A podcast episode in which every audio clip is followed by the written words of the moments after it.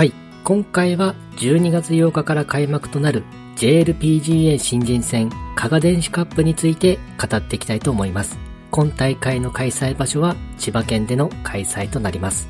まずは JLPGA 新人戦加賀電子カップの概要についてですが、開催日は12月8日から12月9日の2日間競技となっています。賞金総額は1000万円、優勝賞金は180万円となっています。開催場所は千葉県のグレートアイランドクラブ、全長6482ヤード、パー72のセッティングとなっています。放送配信についてですが、残念ながら地上波での放送はありませんので、試合の中継を見るには有料配信サービスの利用が必要となります。また今大会では予選カットはありません。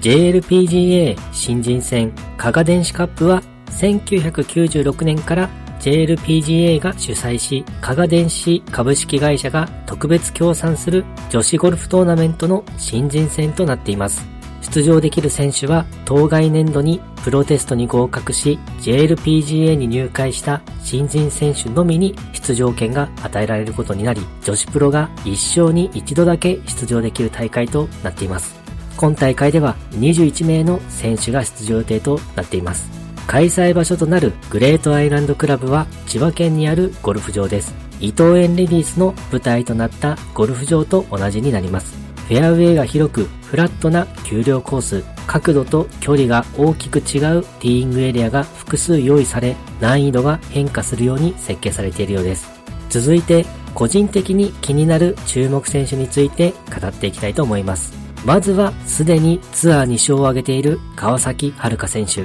今季序盤はステップアップツアーを主戦場としていたのですが、山陰五円結びレディースで優勝した後、レギュラーツアーのメジャー大会である日本女子プロゴルフ選手権の予選会を勝ち抜いて出場し、そのままレギュラーツアー初優勝、そして同時にメジャー初制覇となりました。ほぼ無名に近かった選手が一気に知名度が高まり、一躍有名選手の仲間入りとなりましたね。さらにはその後もノブタグループマスターズゴルフクラブレディースで早くも2勝目を掴んでいきました。その後もレギュラーツアーの試合で上位争いをする姿を見せてくれるなど、ゴルフの実力もめきめきと上達していきましたね。やはりこれだけの強さを持っている選手ですから、今大会でも上位で活躍してくれるのではと期待してしまいます。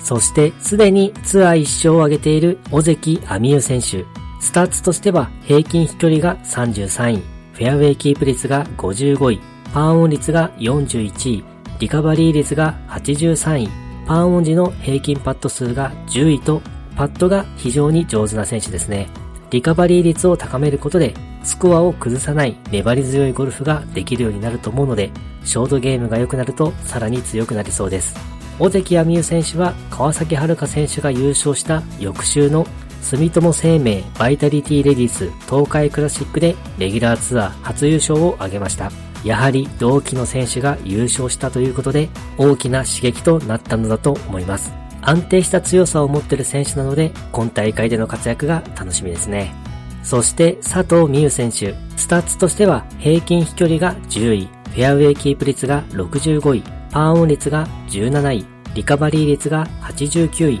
パーオン時の平均パット数が20位と、パーオンでチャンスを作り、パットの成績も良い方なので、バーディーを取れる選手なのかなと思います。ただ、リカバリー率が課題となるので、ボギーも出てしまう場面が多いのかもしれません。ショートゲームを磨けば、もっと強くなる選手になりそうです。佐藤未優選手は、今季序盤からレギュラーツアーを主戦場としているので、名前を聞いたことがある方も多いかもしれません。94期生の中ではいち早くレギュラーツアーで戦っている選手となるのですが、川崎春花選手、尾関彩美悠選手が先に優勝して追い越されてしまった形となっているので、今大会では負けじと頑張ってほしい選手です。そして来季にはレギュラーツアーの初優勝も掴んでほしいですね。はい、今回は JLPGA 新人戦加賀電子カップについての概要や事前情報、そして注目選手について語ってみました。今回もゴルフの話がたくさんできて大満足です。それではまた。